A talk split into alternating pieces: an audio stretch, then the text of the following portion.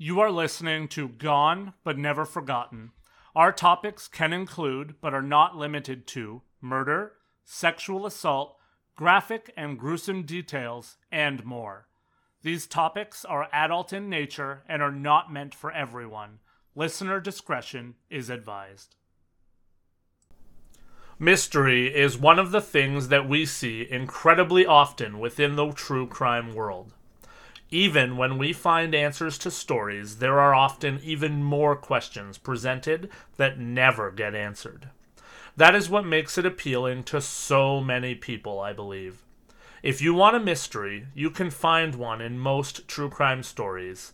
And if you want a case that you can chase and hypothesize about forever, true crime also routinely gives you that.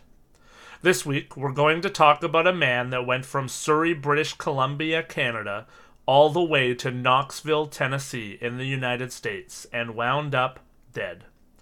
This case is one that baffles everyone to this very day. There are almost no answers to why this man left Canada, went to the United States, or did any of the things that he did up until his death. His murder brings even more mystery, as there are seemingly no answers as to why someone wanted him dead and how things ended up as they did. Hello, my name is Lance, and welcome to episode 67 of Gone But Never Forgotten The Baffling Story of Blair Adams.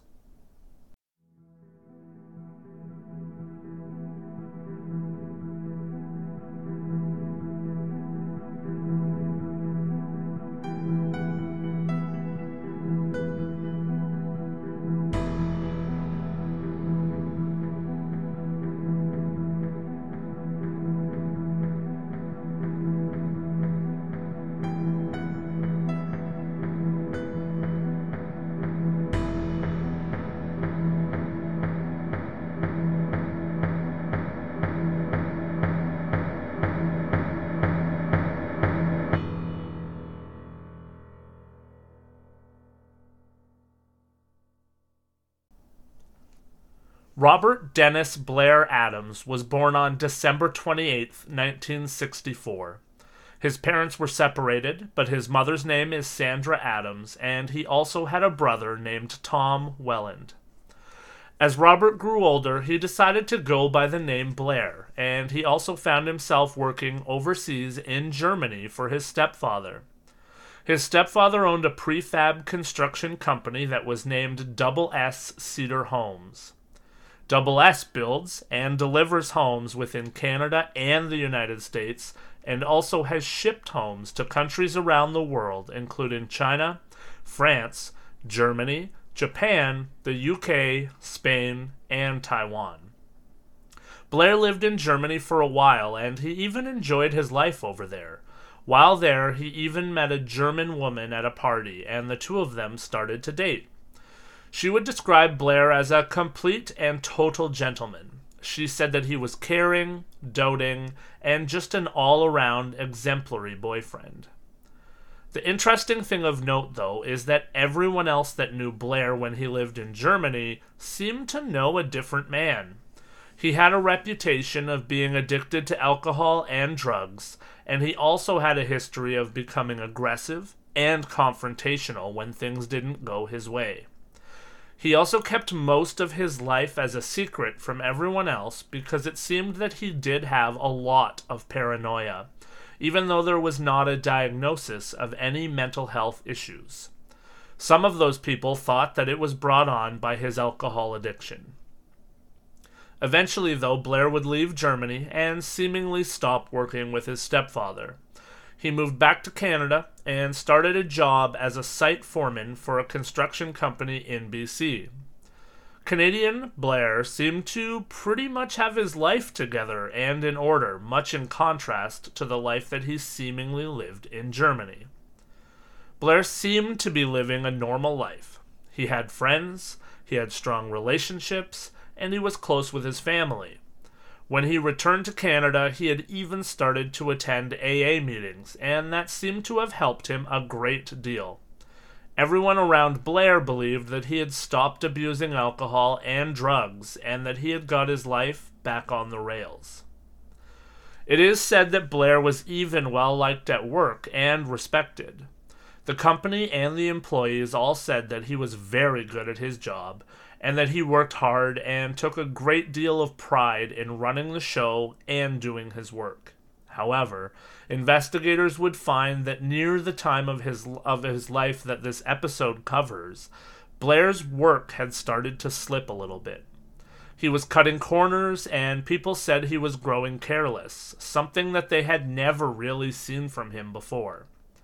It was around this time that he also stopped attending AA meetings. So, many people surmised that Blair had possibly started drinking again. I should add here that there is no corroboration that ties those things together, but over the years, many people, professional and amateur, have looked at those facts and wondered if Blair had again given in to alcohol, and that is why people started to notice changes in his life and in the ways that he acted. Then came the week that makes this poor man's life into a true crime episode. Things really started to change on July 5th, 1996, when Blair was 31 years old. On that date, Blair would go into his bank and he would empty out seemingly all of his savings. He withdrew his money from the bank and he emptied out his safety deposit box. He had taken out more than $6,000 Canadian from the bank, which was the equivalent of about $10,000 today. He also emptied that safety deposit box of all of the cash, jewelry, gold, and platinum that he was saving. All of this was done without telling anyone why he would do such a thing. In fact, he didn't even tell anyone that he was thinking of doing that.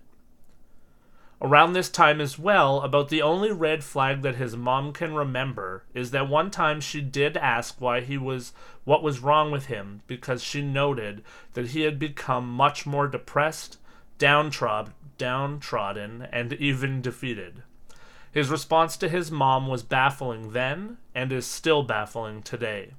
He told her that he wasn't sure if he should tell her about it. To this day, nobody knows what it was or is, but he certainly wasn't telling anyone. On July 8th, Blair drove into his work, but he was not going to work. Instead, he drove there to quit his job and to try to pick up his last paycheck, which he did not receive. Two days after he took all of his savings out of the bank, Blair would seemingly on a whim decide that he was going to go on a trip.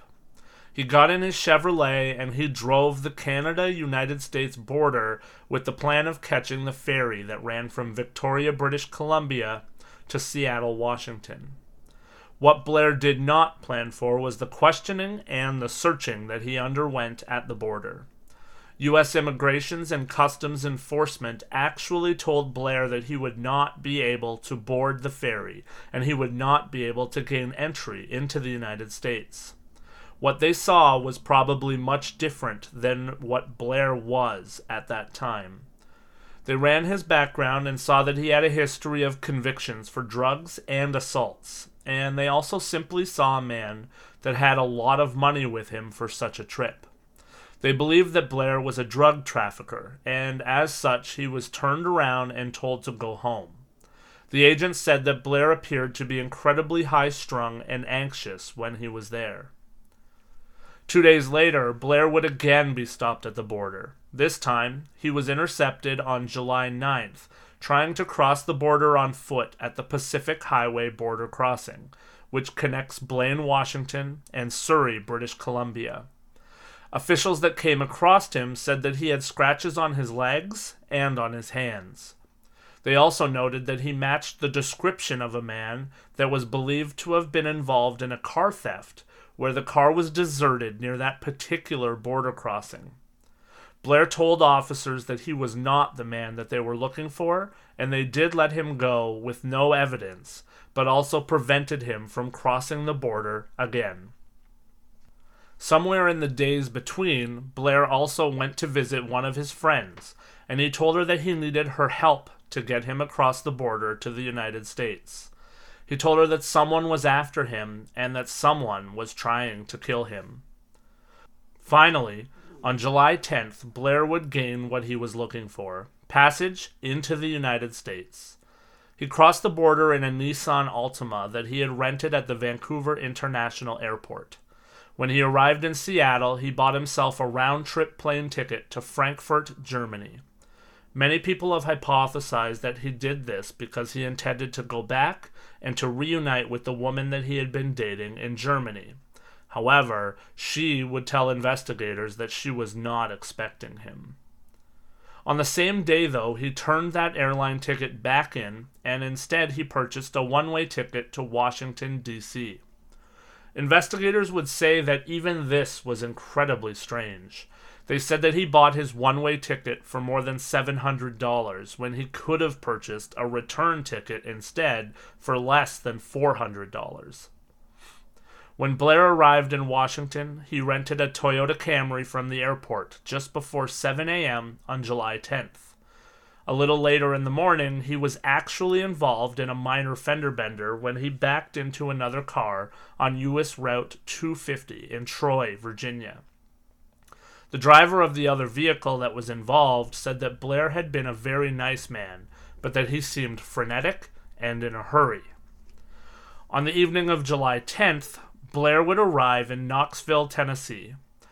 For those of you that may not be well versed in American geography, this means that Blair had flown almost 2,800 miles or 4,500 kilometers from Seattle to Washington, D.C., only to then drive another 480 miles or 770 kilometers back east from D.C. to Tennessee.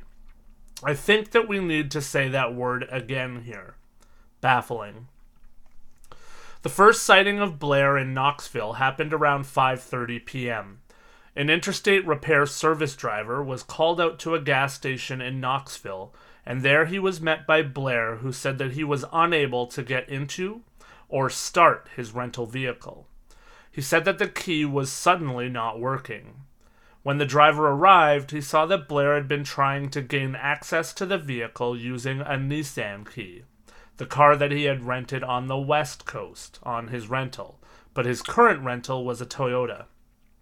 The driver told Blair to empty out his pockets and told him that if he had the car at the gas station, that meant that he obviously still had the correct key somewhere. After discovering that they would not be able to gain access to the vehicle and finding out that the rental company couldn't get him a key until the following day, the driver towed the car to a safe place and then dropped Blair off at a Fairfield Inn in Knoxville, Tennessee. Once Blair was at the hotel, his actions did not become any less perplexing. On the CCTV at the hotel, Blair was seen spending about 40 minutes going in and out and walking back and forth at the hotel. Finally, he would purchase a room for 100 US dollars. When the transaction was completed, Blair walked outside of the hotel again, and it is believed that this CCTV footage was the last time that he would ever be seen alive, aside from whoever attacked him. It would also later be determined by investigators that Blair did not even ever set foot inside of the hotel room that he had purchased. In the early hours of July 11th, officers would be called to a parking lot of another Fairfield Inn location that was still under construction. This was located at the I 40 interchange, and the body was found naked from the waist down and with his shirt torn open.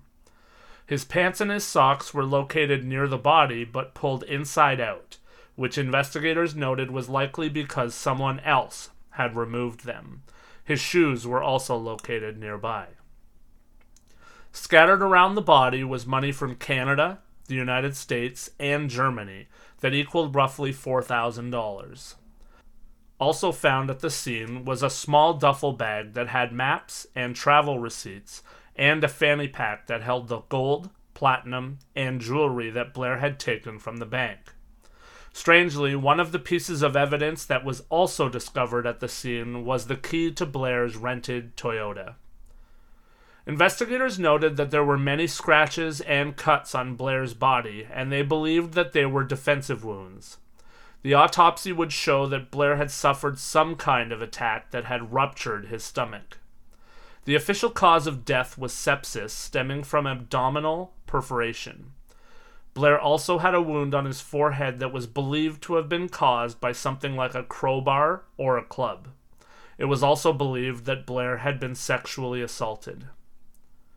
Investigators would spend time trying to determine if Blair had a history of seeking out sex workers or if he had a history of homosexuality, because originally the crime was deemed to have been sexually motivated because of the state of undress that the body was discovered in. The only piece of evidence that was found at the scene of the crime was one strand of long hair that was gripped still in Blair's hand when they found his body. What is interesting is that as of 2010, local law enforcement said that they had never received one credible tip in the murder of Blair Adams. Pretty much the only thing that came from the discovery of the murder was a composite sketch that was made up based on a description that was given to investigators by two women of a man that they believed they saw speaking to Blair outside of the Cracker Barrel restaurant in Knoxville. And that is what we know. There are so many questions in this case. First and foremost seems to be what happened. It is obvious that the murder was not committed as a part of a robbery, as it seemed that all of the money and belongings that Blair should have had were still at the scene. In recent years, Blair's mom has admitted that Blair did have a previous relationship with a man, so there is a chance that that could be a piece of the story, but no evidence was ever found. DNA was retrieved from the lone strand of hair that was found on Blair's person, however, it was never matched to anyone that was in the system. There certainly are a lot of questions surrounding Blair's behavior. He was certainly very erratic and seemed in all of his interactions during the last week of his life to have always been anxious and in a hurry, if not downright strange. Blair pacing around the hotel even for almost an hour before finally renting a room was also incredibly disconcerting. It has now been nearly 27 years since Blair was killed, and it's crazy that there is just nothing else on this case. So many movements that he made in the days leading up to his death were so well documented, and then it seems that the trail just went incredibly cold. As I do whenever I cover cases like this one, I want to appeal to you, the listener. If you happen to know something, anything, that could potentially help out with this case, please reach out to the authorities. Blair's mom had even appealed on many occasions to just get some closure on what happened to Blair. It seems that regardless of what happened, this was a man who believed that someone was indeed after him. Whether that belief was real or perceived doesn't matter. On one hand, perhaps we have a case of a man who truly knew that someone was out to get him, and he tried to escape. His strange travel patterns certainly would lead one to believe that he was scared.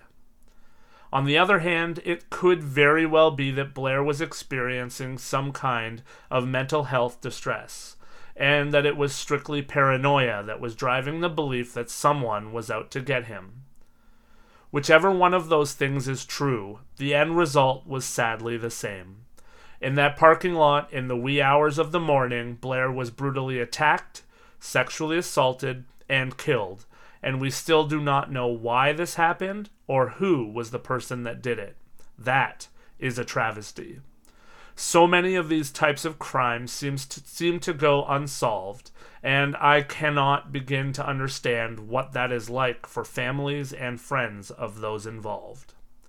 Another mystery that I'm putting out into the world and hoping that perhaps I can play some small part in finally getting some answers. What do you think happened to Blair Adams? Do you think that we will ever get a definitive answer? Let's start the conversation on social media. I would love to hear from each and every one of you in regards to this case and any other cases that we do cover. I will share my personal thoughts on the case over on Patreon to see if we can get the discussion started. In the meantime, I hope that all of you out there strive to be better And as always, I want to thank you for spending your time with me here on Gone But Never Forgotten. See you next time.